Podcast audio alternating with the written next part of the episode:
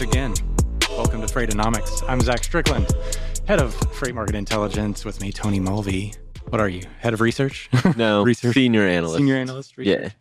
Yeah. Here to bring you all the latest on the freight market, supply chain, economy, everything that you could possibly think of that you might need to go about your day and your business world or life. It's not just about transportation. We like to think that we do a little bit of everything here. Yeah. I mean, when you think about it, transportation's kind of the upstream of what the consumer's doing. So it's all connected. We live in a connected world and not just connected by the internet. You know what? When I don't get my Amazon package on Tuesday, I for sure am connected to the transportation world. Yes. Yes. That's a different connection than what you have in your day-to-day, though. Yeah.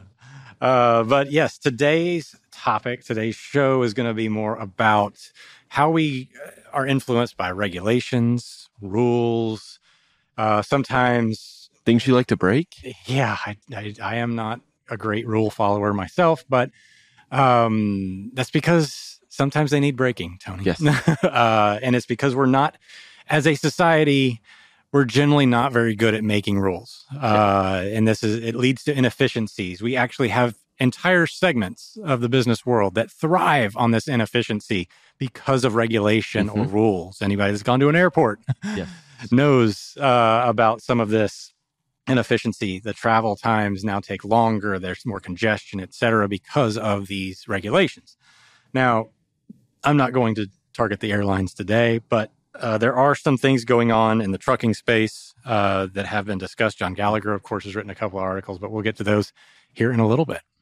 Yeah. I mean, the best way to start off the show, though, is set up where the market is with the market in two. And Zach, are you ready? Let's do it. Count me in. All right. In 3, 2, 1.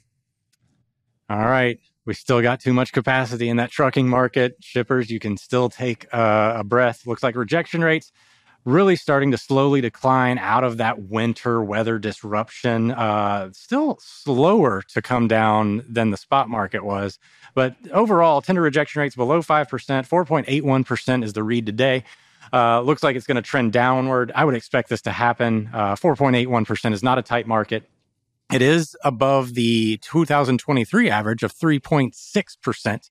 that we had last year, though. So it is still trending tighter. It looks like the stickiness, too, is also making me think this capacity bleed off is having more of an impact than probably anybody in the out there in the market can still perceive. Let's go to the next chart, kind of double down on this with the spot rates. This is one area that I think, is a little bit overly influenced by desperation freight or utilization plays by asset-based carriers. Spot rates are falling really quickly right now. They're coming down off of those winter weather highs that we saw.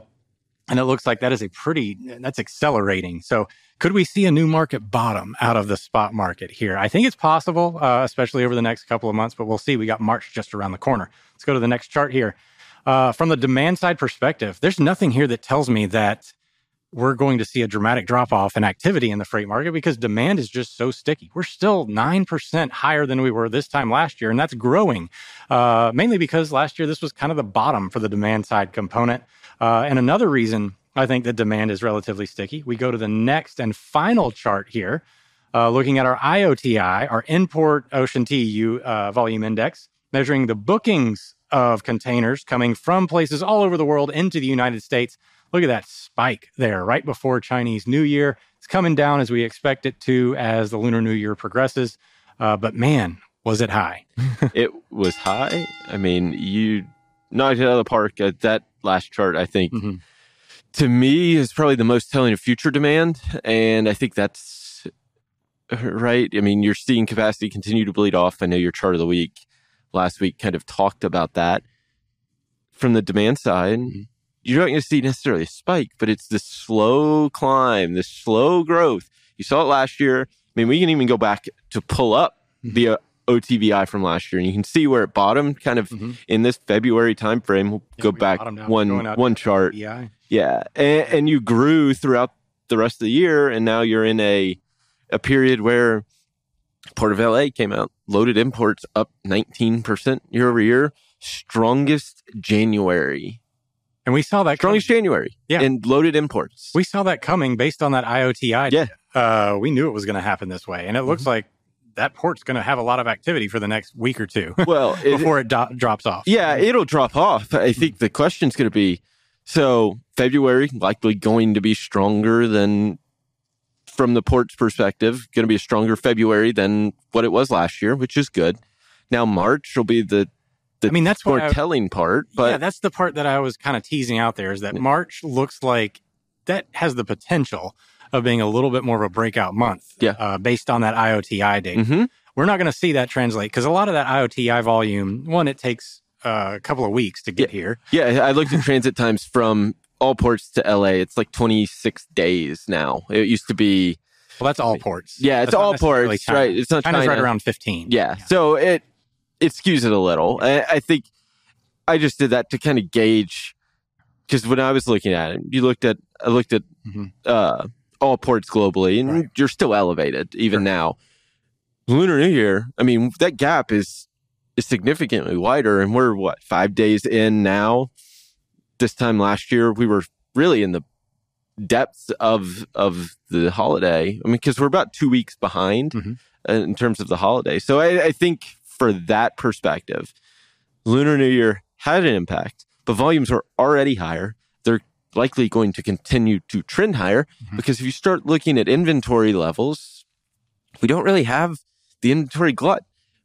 Now, inventory this time last year, we had a huge amount of inventory in those warehouses. They were trying to bleed down. Yeah, you saw inventory to sales ratio starting to pick up, very lagged, but it's trended down recently.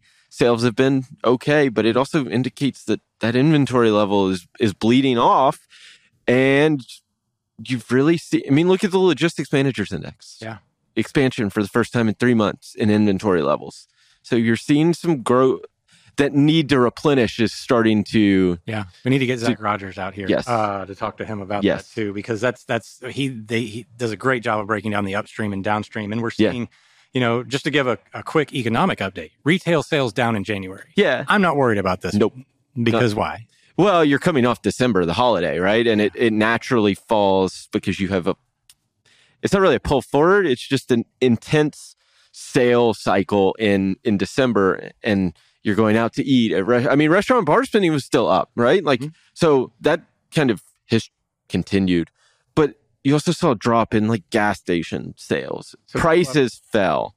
Pull up the OTVI one more time here, because this is actually also, I think, relevant to this retail sales drop figure. Mm-hmm. You look at the early part of this white line, which is the current year's OTVI, tender volume value. That's Martin Luther King week, but also the winter weather hit right at the exact same time. Yeah. People didn't go out as much. They didn't go and purchase stuff. One of the biggest declines was in building materials and garden supplies. Yeah. They weren't going to Home Depot and Lowe's while everything was frozen. Yeah, you effectively took a week out. I mean, even if you taking a week out of a month and from a sales perspective is a significant driver. I mean, I think if you even isolate it just to more consumer goods, and I take out motor vehicles and parts just because... Yeah. And gas... Automotive sector was down too. Was down. And gas station spending. And you were down 0.5% month over month. You're up 2+% year over year. So from a January perspective, it's not all bad when you factor in winter weather, right? Yeah. And the impacts that has. And you're coming off December. So you're still seeing a relatively... consumer willing to spend money, even though it... I mean, you see the OTVI is still relatively sustained. Yeah. And so for me, like, I don't put a lot of credence into the trend line shift there in January because we had some exogenous events there that weren't sustainable. And honestly, it makes me a little bit more bullish about March because that same sector that got punished in January is going to have a prime for growth in March, because that's when... Yeah, you're outside of the winter weather, largely, right? I mean, could have now this winter. I have been watching some weather patterns, and we need Kaylee Nix on here. March does have the potential to have some of the most significant winter weather at the tail end of the season that can still exist. I just don't think it's possible that we have these deep Arctic plunges that are sustainable like we do in January, February. Yeah, I think your odds are more isolated, I would say, in something like March, right? Like it can impact regions of the country versus the whole country. Yeah. biggest winter weather event in this area's history, Chattanooga, Tennessee, was April. March. Was it March? It was March, though, 93, the great storm of 93. 23 inches of snow. I was not alive, so... I don't think we've had 23 inches of snow since then in total. I could be wrong. I don't think so. No, we have had a few decent-sized snows, but it still might have struggled to get there. Yeah. Anyway, I digress. So we have some, industrial sector as well is turning up. The two of the ones that I looking at here, the New York and Philly Fed survey results for industrial manufacturing activity. Yeah. Philly is now positive. And that's actually a good sign. It's actually a really strong positive figure at that. Yeah. New York's still negative a little bit. So Philly survey was up 16 points to 5.2. New York survey was still negative at negative 2.4, but significantly higher than it was. Yeah. I think from my perspective, the only potential headwind, not even from a manufacturing shifting back to the consumer, is the credit situation. Yeah. I mean, you're seeing delinquencies rise at a rate. I mean, they're at the highest level they've been. I'm going to exclude 2021 because that was just chaos. and there were so many outside factors in that. Mm-hmm. I mean, it's the highest level it's been since 2013. That was on the decline. Those were on the decline, so we're back on the increase, right? And I think 9.7% of credit card loans are 90 days plus delinquent. Yep. You've seen faster rate of outstanding balances on credit card loans have grown at the faster than what they were pre-pandemic. That, and you're still in a high interest rate environment. You've seen the credit utilization report, you saw in the past year, the interest rate up 500, 600 basis points. I mean, without a doubt, that's just a headwind. I mean, it doesn't materialize. I don't know, but it sets up a potential headwind. Yeah, we've been talking about the credit situation for months now, and it just doesn't seem to have materialized in the way that any of us thought that it would. It's still out there, though. We can't ignore it as a potential risk to the economy. Yeah. But the industrial sector, I think, is a little bit disconnected right now because I think that interest rate. They're stalling the interest rates and then signaling cuts in the future has really started to kind of gain some traction with the industrial sector. And then you have the stimulus factors that have come from the government where they are spending money. Yep.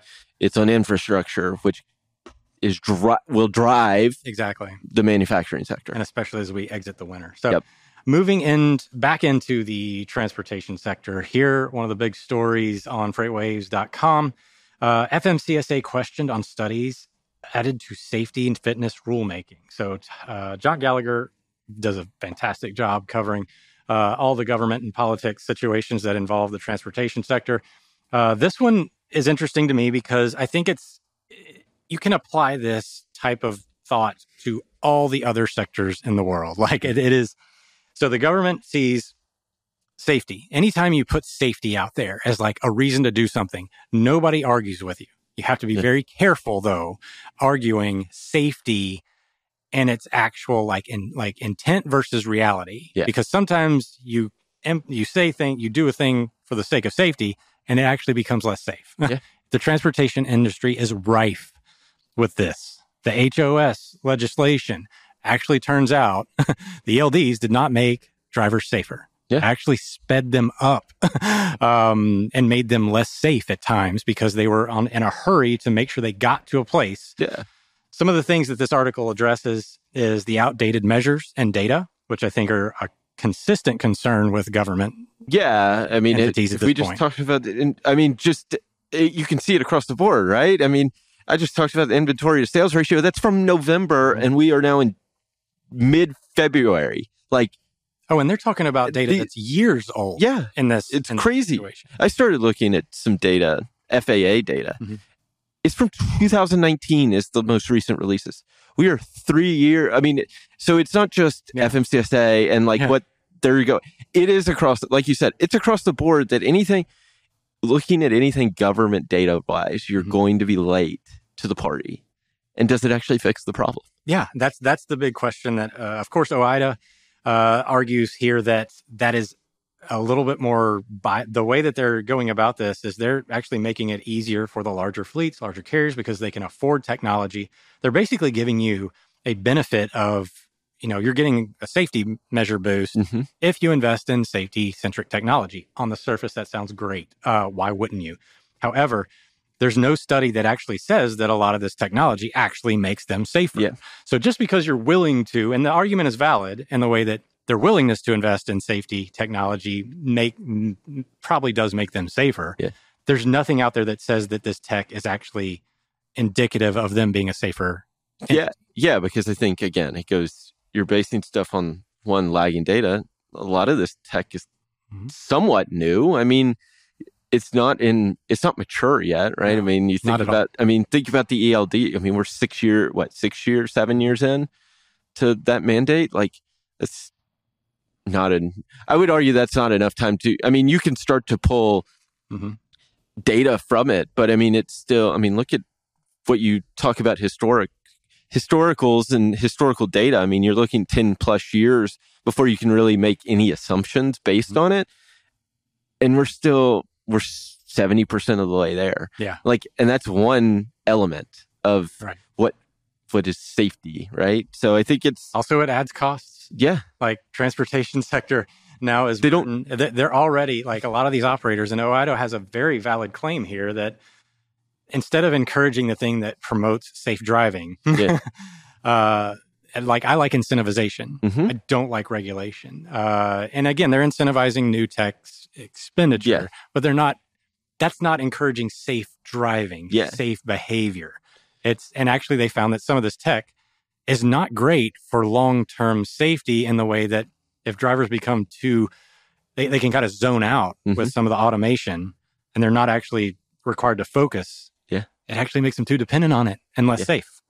Yeah, it's one of those interesting, and I think you have it here. I mean, bias towards things with money. Yeah. I mean, fleets with money. Yeah, because that's who's incentivized to do it, is the owner operator with one truck incentivized to go spend this money.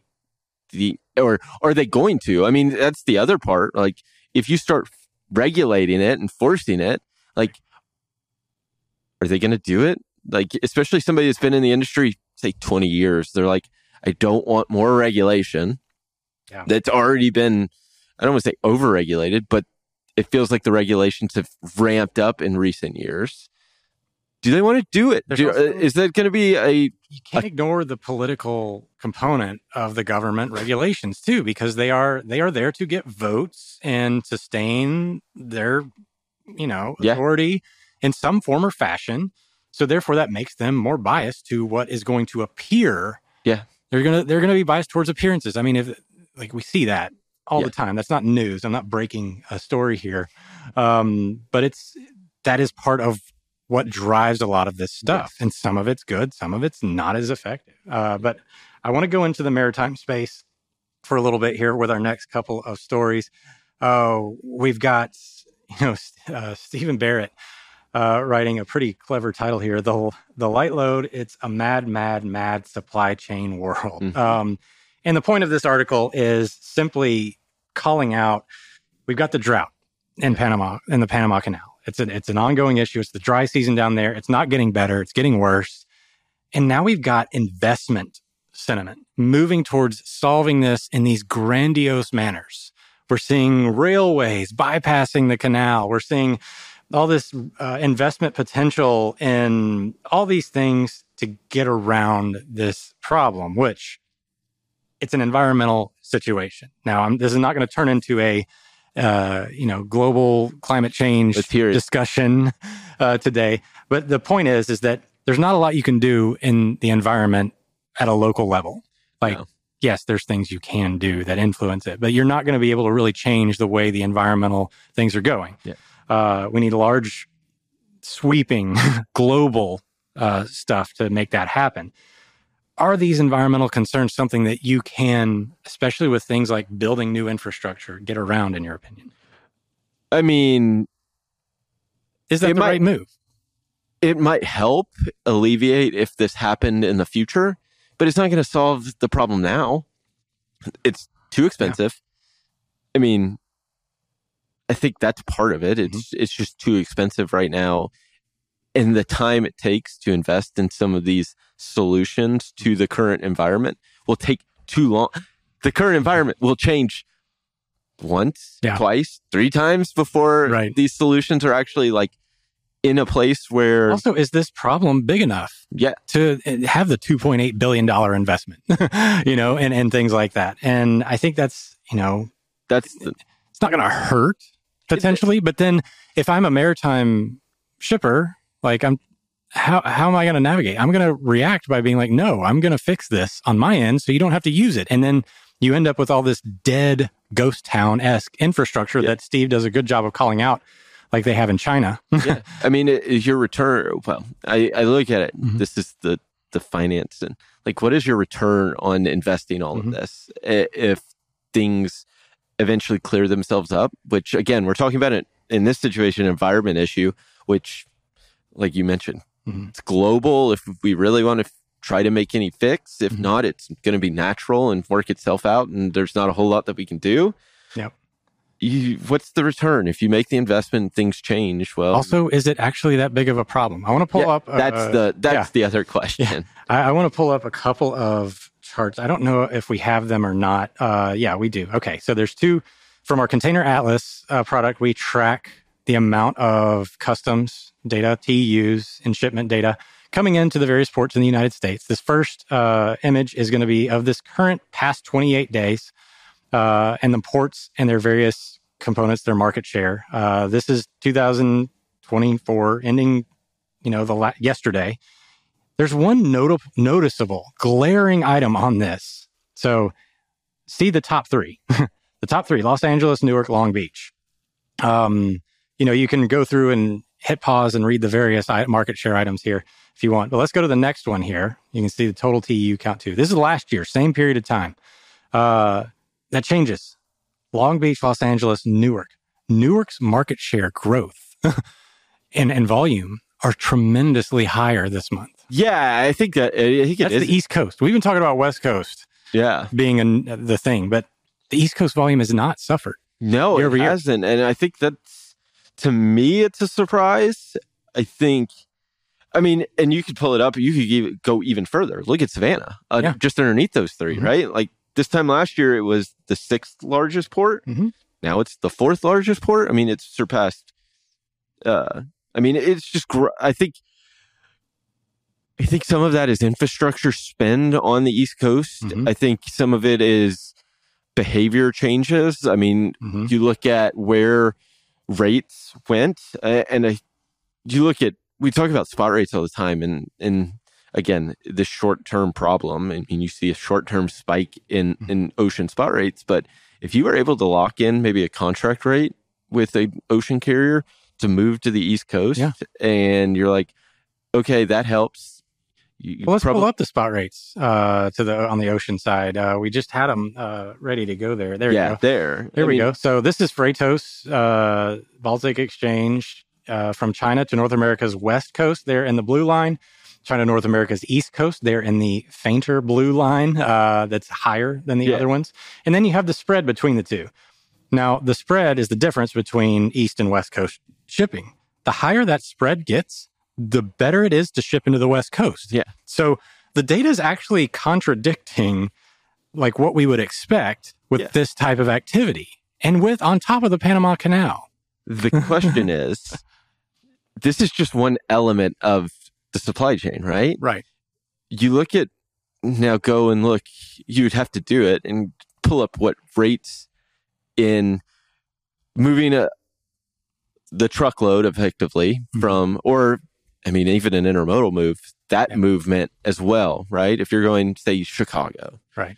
What does that change? But I mean, really, if you pulled it back up, I mean, that white line is not much different than where it was this time last year. It is not really higher. So we've seen this increase in rates, but it's affected both lanes. It has. And so, yes, it's more expensive now than it was. Well, if you look at that East Coast line there in the last part, it's way more sticky and it's got a little bit more oomph to it there at the end than the West Coast line. Yep, it does. But I think relatively speaking, it's not much different than it was this time last year from a maritime perspective when you look at the spot rates. And I think that might be interesting because it's like, okay, now it'll be interesting to see how these market share dynamics change in the middle of the year. Right. Because that where... you know, one was way more expensive now than it was in the middle of the year. Like, how's that play out? I think will be interesting. We didn't get to the last thing I wanted to get to, which is some new rules and regulations around the tax plan that could ease investment burden. I highly recommend reading that, but also keep in mind what we talked about. Are they tackling the right things in terms of the market? Because all it does is make it easier to go buy a truck. Yeah. Well, I think the other side of that, is it going to be too late? They're making these now and they're trying to react to a problem that might be out of date by then. It's not a problem, so too much supply.